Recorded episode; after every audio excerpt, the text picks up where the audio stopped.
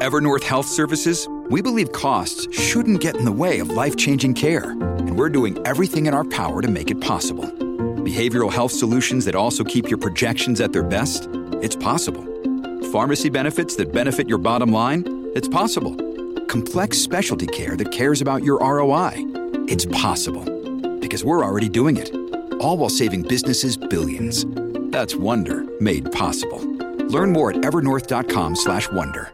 Hey everyone, today's Real Vision Daily Briefing is sponsored by NGRAVE, maker of the coldest hardware wallet Zero and stainless steel backup graphene. NGRAVE brings you the highest security in a touchscreen experience to safely manage all your crypto offline. Enjoy a 10% Real Vision discount in ngrave.io shop with the code RealVision. Now to the top analysis of today's markets.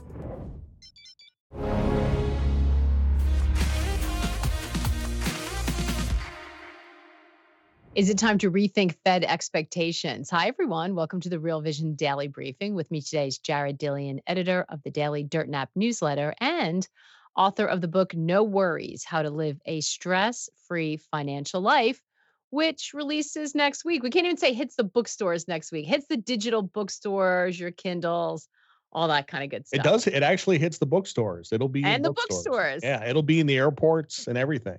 Awesome. Go Jared, congratulations. You are so prolific. Congratulations on this latest book. Thank you. Yeah.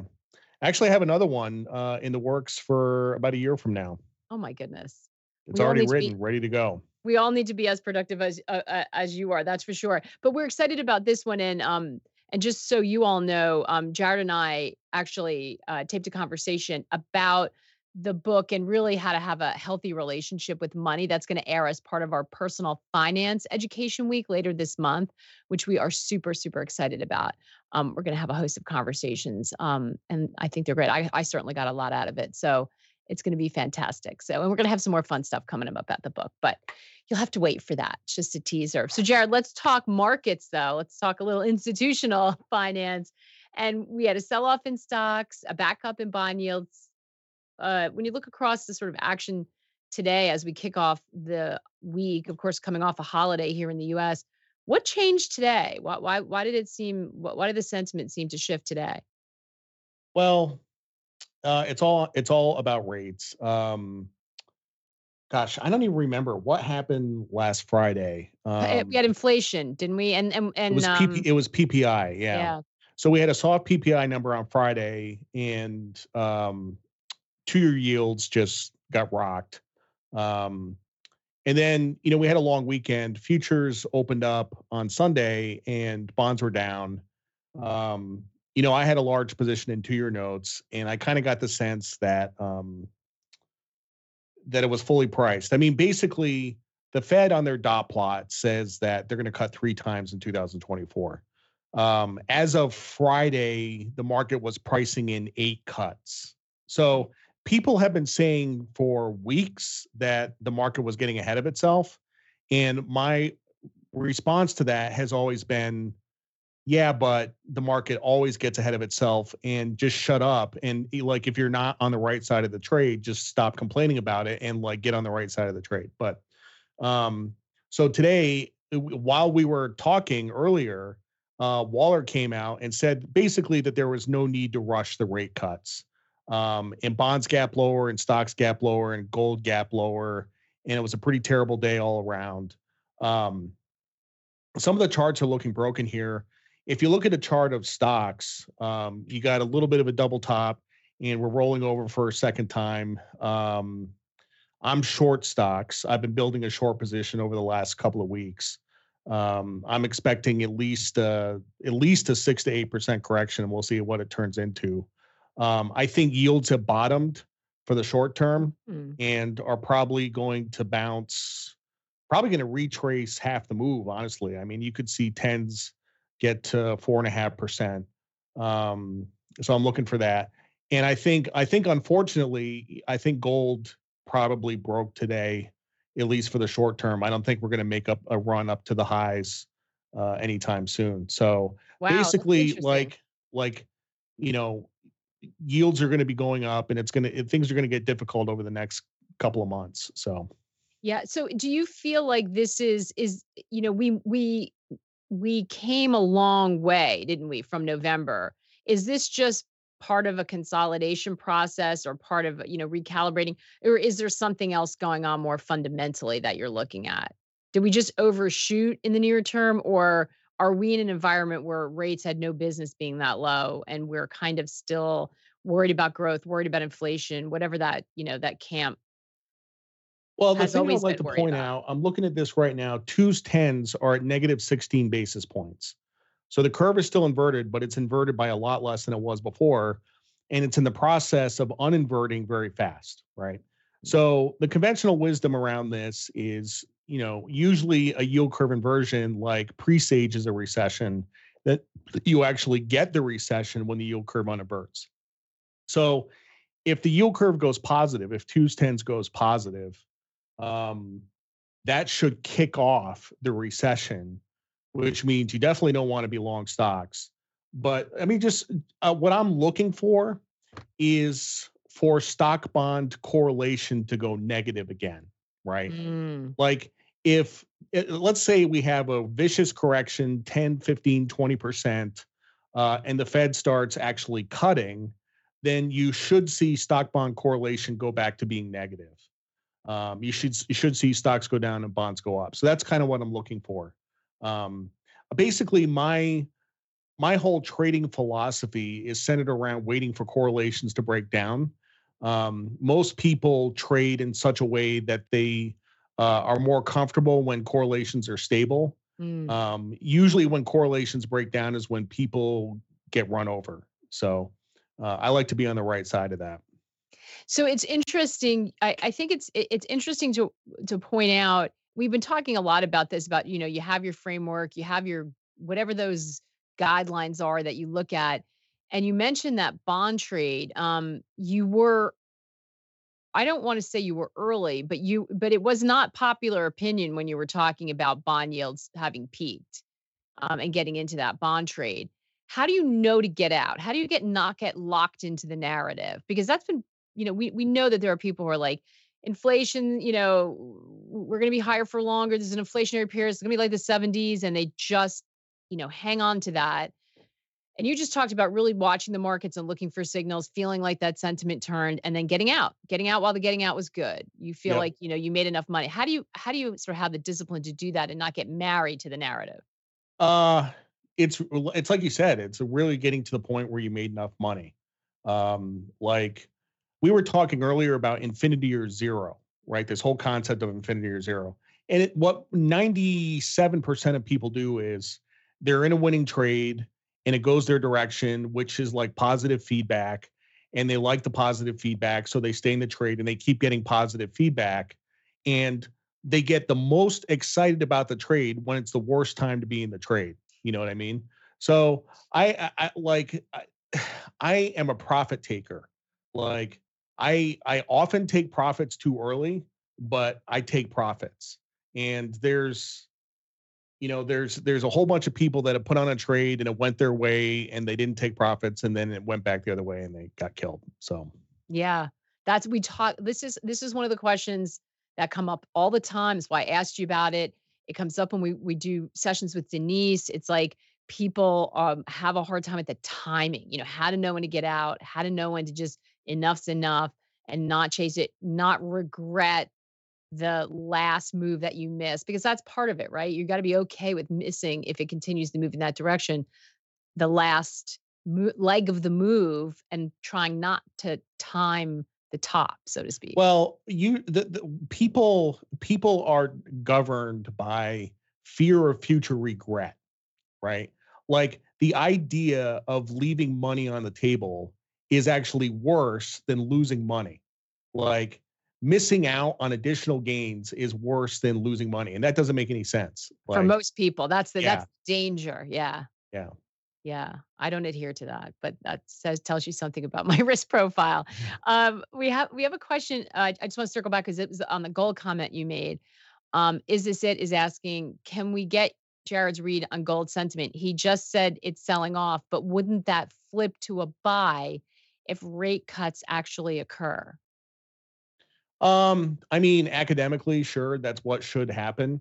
Uh, the problem is, is that you have to think about what's priced in, and you know we have like now seven out of three rate cuts priced in. So if the Fed actually cut rates, does that do anything? Like basically, things would have to get materially worse, and the Fed would have to cut or communicate that they will cut more than is priced in in the market. Just like the Fed cutting rates on schedule isn't going to get gold to go up.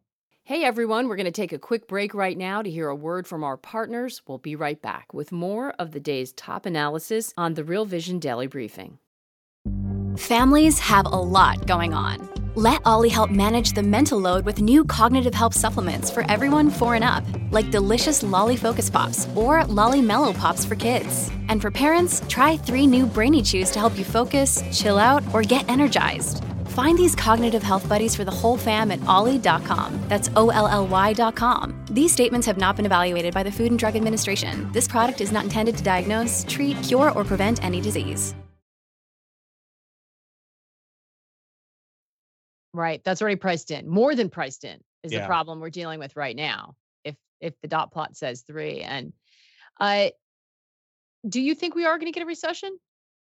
Yeah, I do. Um and that was, you know, if if you rewind three or four months ago, you know, to my beef with the higher for longer people, like like uh, my my point is you know the yield curve as as an indicator is the undisputed heavyweight champion. It's never, it's always right. You always get a recession when it inverts. You've never gotten a false positive. Like, and this comes around every recession, including during the pandemic. Like, this happened like right before the pandemic, too. The yield curve inverted, and everyone's like, well, this time is different. And then we got the pandemic and there was a recession, right? So, it, you know, fast forward to today and it, like higher for longer and everybody thinks that the business cycle has been eliminated. You know, I should also point out that the Empire manufacturing number today came in at minus 43.7. Right. Like that's that's that's terrible.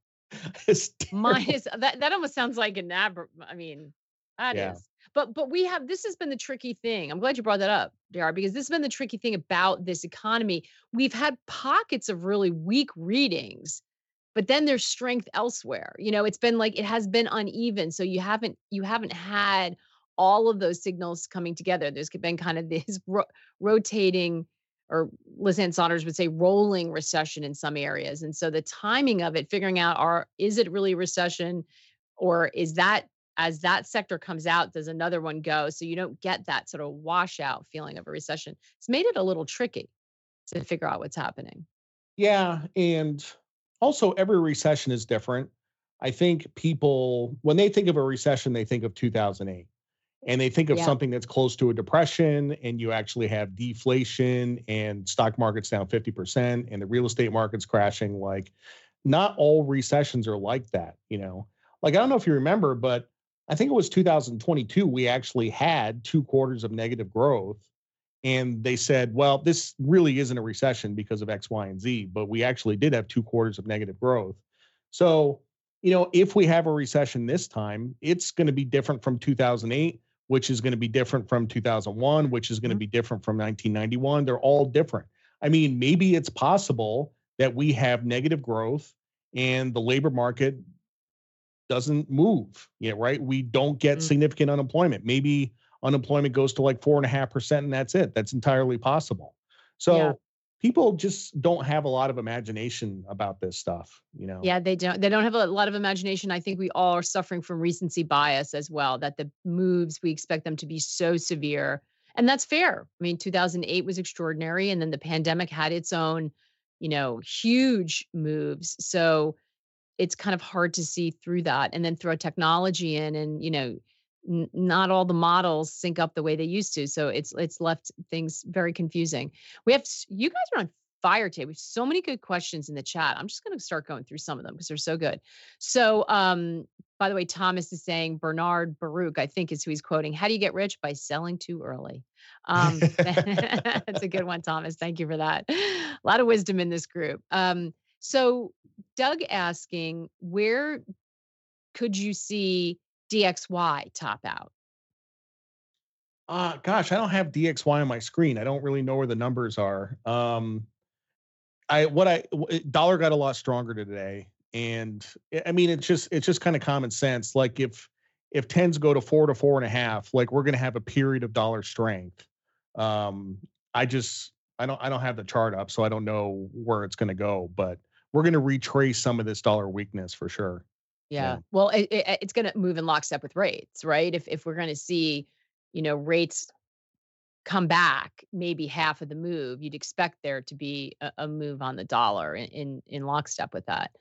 Um, Todd joining from LinkedIn. Hi, Todd. We always get comments on LinkedIn. Happy to have you here. Uh, correct to, he's asking, correct to assume some dry powder on the sidelines for the next six to eight months might be rewarded with a dig lower for S&P 500? Uh yeah, for sure. Um like I said, you know, it's the S&P is the hardest thing to trade in the world. It's absolutely the hardest. Like I think if you took prisoners in Guantanamo Bay and you made them trade eh, trade S&P futures and if you gave them an electric shock when they lost money, I think that would be the worst form of torture on earth hardest thing in the world to do is trade the S&P. So when I said earlier, like I'm looking for a 6 to 8% correction, like it's very hard to trade big moves in the stock market because it's so mean reverting, right? Mm-hmm. So we could sell off 8% and rally 7% and then sell off 20%. And it, it you it's impossible like you have to trade those micro moves because otherwise it's just impossible to hold on to a position, you know? So, yeah. Yeah. Um, I think this is related to this um, in a way, uh, and it's a great question. By the way, I I like the I like Todd asking about dry powder because you know we we talk often that it's it's a great idea, especially when you're not sure what the future holds, to be sitting on some dry powder. You can do that so that when you feel more conviction, that you have some money to make a move. Um, Mark asking, Jared, are you rebalancing to cash or is there another safe haven? Well, I, I want to get back to the previous question first. You yeah. know, I just want to say it's a little too early to be thinking about buying stocks. You know, yeah. I mean, it's it's always good to have cash, and I say you should have twenty percent cash all the time. And right now, that's great because you can earn five and a half percent on cash, and you you know, there's really no penalty for doing that. Um, but way too early to be thinking about buying stocks. Like that's, you know, ask me again like four months from now, you know. Let's that's super helpful uh on on timing. Um also it's really good to look at the psychology that you're that you're super ready to, right? Um patience is hard. Uh so let's let's ask let's get back to the question are you rebalancing to cash or is there another safe haven um you know, I'm looking at my screen today and, you know, I have a portfolio and everything's red. Um, I don't really feel like putting money into a market where everything is red. Like I'm very happy to just be in cash. Um, so no, I'm not redeploying that into into anything else. I actually spent some time today um, looking at some charts, um, looking for opportunities. I think I, I think the ags are starting to look interesting here um, corn, soybeans, not so much wheat, but corn and beans are starting to look interesting. Um, they're just the charts are just a mess. They're like totally breaking down, and uh, I get I get I get the sense that sentiment is very very bearish there. Um, so look, like if the Fed actually starts cutting rates and we go into a recession, it should be good for commodities. That would that would be the the next natural place to look. Um, so uh, it's funny that you say that because Theo just asked, um, may you kindly ask Jared if he thinks sugar and cocoa will continue upwards? Different at he's looking at some different commodities. Yeah, I I don't know about sugar. I didn't look at that today, but I looked at cocoa, and cocoa has been on a run for like a year and a half, and it looks like it's topping. Um, believe it or not, I actually um, called to put it in order to short it today at like 132. I missed the close by two minutes. Oh. Um, so I was going to take a shot on the short side with like a small position, but. So that's your answer on Cocoa. Um, I I wanted to get in your thoughts on um on Bitcoin because obviously we had all that news. Um, but before we do that, uh, we uh, as you know, as we've been talking about, uh, January is Education Month here, and we've been having different theme weeks. And this week is crypto, given what what's going on. In addition to the Crypto Academy, which always lives on the website and is updated, um, Ash has been having some really great conversations in light of what's been going on about how to think about this, how to approach it, how to be smart, smarter this cycle. Uh, and he spoke with uh, David Duong, head of institutional research at Coinbase, to get his outlook on how the ETFs might impact uh, Bitcoin. Let's have a listen to what he said, and we'll talk on the other side. So we think about it much more on the long term because instead of being fixated on the short term flows, which are going to be complicated in the beginning, like I, I think that people upfront need to understand that because there's a lot of rebalancing going on. A lot of people who couldn't get access to Bitcoin, so they use a lot of proxies, and that could be uh, stocks that were heavily correlated to Bitcoin, for example. Uh, that could be funds that were uh, not as efficient a vehicle for Bitcoin. And so we are seeing right now that there's a lot of movement inside of things. So looking at the, the pure volume numbers, even though it's great to see that the activity is there and that the excitement is there, I also wouldn't necessarily be fooled by that because there's a big unlock waiting to be waiting to happen. Um, that will probably come from the broader wealth management community, which you know probably has somewhere in the order of like 40 to 50 trillion dollars, uh, which of course won't 100% be allocated to crypto, but you know, I think that we're waiting for some of those, uh, say, like pension funds, for example, many of the banks and broker dealers who will offer this to their clients to actually come to uh, some reasonable due diligence on this. They haven't finished those processes yet. Once that's done, and that could take, you know, more time than the first week, you know, definitely more time than that, um, right. before we'll see that. So that's where I would say the real inflection point in terms of flows is going to happen. And that full panel discussion can be found on our website. If you are not a member, go to realvision.com and become one so you don't miss out. Um, Jared, we have a couple, JB and Oliver, both, a- both asking your thoughts on Bitcoin and the ETFs effect on the crypto market. Are you looking at that? Are you in it? What, what have your thoughts been as it finally got approval? Uh, I'm not in it. I have no plans to be in it. Um, a couple years ago, somebody explained the bull case on crypto pretty succinctly. Um, they said, look, th- if you look at all financial assets, all real estate, all hard assets, every asset in the world, it's $300 trillion. Okay. And at the time, crypto was about 1 trillion. Okay. Right now, it's, I think it's about 600 billion. I think it's actually smaller. And if you said, look, like, could 1% of all investable assets be in crypto? And if so, like if crypto goes from 600 billion to 3 trillion that's a 500% return you know so what we have here are really the vehicles in which that makes it a lot easier to happen you know what i mean mm-hmm. i don't think it was going to happen just by people going on coinbase and buying odd lots of bitcoin but now with the etfs makes it available to institutional investors and sort of i don't know the word that i'm looking for but you know puts a uh, veneer of respectability on it, like it could absolutely happen. We're going to take another quick break to hear a word from our partners. We'll be right back with more of the day's top analysis on the Real Vision Daily Briefing. When you need mealtime inspiration, it's worth shopping Kroger, where you'll find over 30,000 mouthwatering choices that excite your inner foodie. And no matter what tasty choice you make, you'll enjoy our everyday low prices, plus extra ways to save, like digital coupons worth over $600 each week. You can also save up to $1 off per gallon at the pump with fuel points. More savings and more inspiring flavors make shopping Kroger worth it every time. Kroger, fresh for everyone. Fuel restrictions apply. But you're not in it. No, not at the moment. Might you be at one point?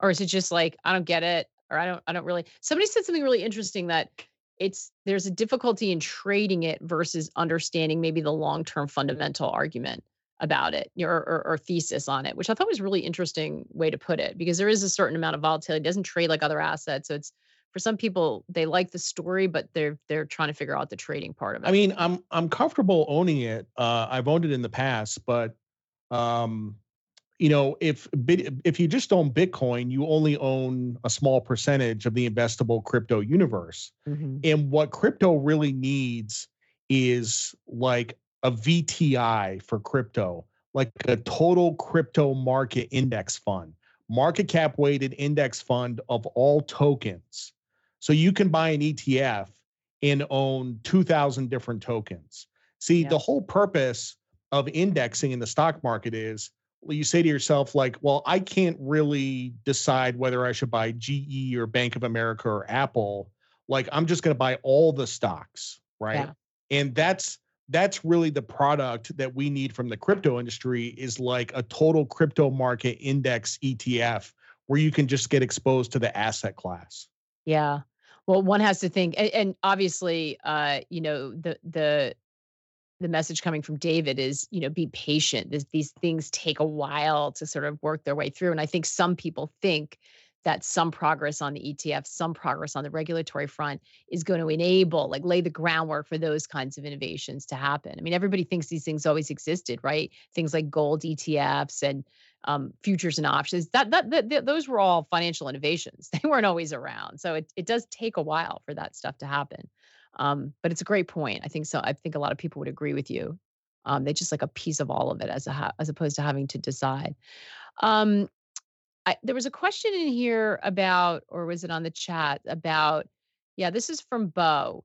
That we still have people worried about the banking system. So Bo's asking, can you see a scenario where raising rising bond rates create a problem for banks that use the BTFP? Uh you know, if rates are going headed higher again, does that kind of renew pressure on some of those more challenging? I mean, I, I, think, you know, I said earlier that I I think yields are going to go up a bit, but I don't think they I don't think they make new highs. At least not in the next mm-hmm. couple of years. Like I don't see tens going to six or seven percent or anything like that. Like I don't think that's going to happen. Um, I think we probably get a move higher to like four and a half, and then maybe the recession. I mean, this is all conjecture, but maybe the recession hits, and then tends go to three and a half or three. Like I think that's the path. So uh, I'm not. I'm not worried about like a like a disorderly move to seven percent tens and it blows up the banking system. Like that's just it's not on my dance card. So yeah, you you're. It sounds like you're more worried about private equity, right? Yeah, yeah. And I, and just to be perfectly honest, like like I don't know shit about fuck. Like I don't know I don't know anything about private equity. I really don't. Like it's all like a mystery to me. But what I do know is that you've had a couple of iterations on Wall Street where a certain sector of Wall Street got really really popular and then it blew up. So hedge funds in the mid 2000s, right? I mean, I was in the middle of this. At Lehman Brothers, like we had a predominantly hedge fund client base for the ETF desk. I used to go out with these guys all the time, and I can tell you that they were not geniuses. There was a lot of dummies, right? And the better that hedge funds did, the more dummies it attracted. You know what I mean? Yeah. And eventually, that whole thing unwound, and the the hedge funds pace got very concentrated and very institutionalized. And a lot of those guys are selling insurance at Northwestern Mutual right now. You know, so I mean, private equity is, I don't want to say it's the same thing because I think there's more sophisticated people doing that, but it's gotten very popular. If you talk to 22, 23 year old kids, they all want to work in private equity. It pays more, it's more respectable. Um, and it's, you know, it's a bubble. Like it's, I, I, don't, I don't, I don't even want to say it's a financial bubble. I want to say it's a sentiment bubble. So, yeah, our crowded trade, right? Everybody's in it. Um, it's going to be interesting to watch. That has big implications. A lot of people have been have been worried that if there is a stress point, that it's not where you think it is. It's not the banks. It's not. It's it's in that private market, that private credit, that private equity, private credit market. Uh, AJ asking, what's your view on small caps? Uh, I don't kind of neutral right now. I mean, I was pretty bullish on small caps. Um, uh, I guess I guess six weeks ago or something like that. Like I uh, like I caught it in my newsletter. I didn't put it on personally, um, but now it's retraced a little bit. But I think that's I think this is going to be a process. Um, I think small caps eventually do outperform, but it's you know I, I think it's going to take a process of bottoming for six months to a year. So I mean, if if you ask me, like if I had a hundred thousand dollars and I could buy small caps or large caps, I would actually buy small caps, but mm. I don't have a lot of conviction on that. So, mm. uh, I, we got time for one or two more. Um, of course, uh, we've got a question about your thoughts on uranium stocks after the parabolic rally year to date. Yeah, I this is you know uranium has done really well, and um, I've been following it. Uh, I think I think the sentiment is getting a little stretched on it. I do. Um, like the move on Friday was kind of parabolic. Um, you got spot uranium over a hundred dollars. Like people are piling in. Like this, this kind of this kind of sounds like at least a short term top to me, and possibly a long term top. So yeah, we're in the danger zone maybe. Uh, this is an interesting question from DD. Do all the experts that missed the rally that we had at the end of the year into the start of this one buy back at the next correction, or do they wait for the recession that they've been expecting for two years?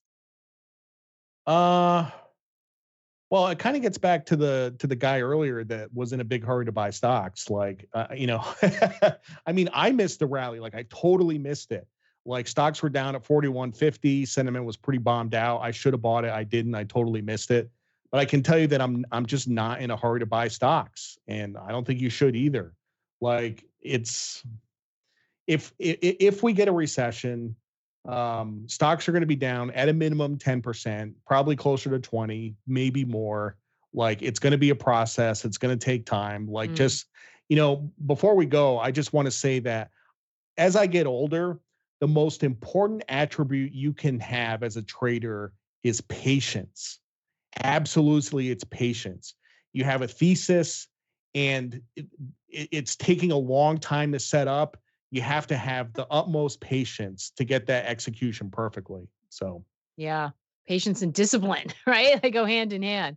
One more, one more, and that's the hardest part. And by the way, whenever we do the, the academy and we have sort of experts on that. A lot of what, the, uh, what we talk about is exactly that protecting yourself, having discipline, having a framework so that when you get excited, you don't go depart, you know, and make it and make an error. Uh, two different people asking about nat gas as we close out here. Any thoughts about taking a breather for the next round higher? Question mark. I'm just gonna punt on that one. I I don't know. Don't follow it. Sorry. Will do. You can't follow everything. Yeah. That's the other thing. You can't. Well, some some people do, but you know, some people. Wait, I just heard somebody said I'm a mile mile wide, inch thick, or I'm, a, I'm an inch wide, mile deep. You know, like you can't have your your your uh, your area of expertise everywhere. Um, great, great questions. Um, by the way, Brian did a YouTube poll. I'm just seeing here. Are you bullish or bearish stocks? Very interesting. You guys were split right down the middle 50% bullish, 50% bearish. That's very interesting. Um, we shall see. We shall see. Uh, fantastic questions, everyone. You really came rocking and rolling, and we absolutely love that. Jared, great to catch up with you again today. Um, we have an announcement too before we go. Uh, you guys in the chat are talking about NFTs. I couldn't follow it all because we are in the middle of a show, um, and also about music electronic music. They must be talking about your DJing skills, um, Jared. but on the NFT front, we are giving away free NFTs for all new members. The pre mint is now open. Uh, it opens January 25th and runs to February 1st. To be eligible for the mint, you have to open a freemium account and then you'll receive an email about your free NFT. So if you're on YouTube, you need to, you can't just subscribe to the YouTube channel. You need to open up a freemium Real Vision account and then you'll get an email and then you head to realvision.com forward slash free RV NFT and sign up. There'll be all kinds of explanations of how to do it. For those of you who are already members, I'm sure there are explanations on how to do it. Um, so it'll be it'll be a lot of fun. Um, and I'm sure Raoul will be talking about it in the coming weeks about what happens when you get one of those. Um, but thanks everybody. Great way to kick off the week. We will see you same time tomorrow. In the meantime, take care and good luck out there. Hey, everybody. Today's Real Vision Daily Briefing is sponsored by NGRAVE, maker of the coldest hardware wallet Zero and stainless steel backup graphene. NGRAVE brings you the highest security in a touchscreen experience to safely manage all your crypto offline. Enjoy a 10% Real Vision discount in ngrave.io shop with the code RealVision.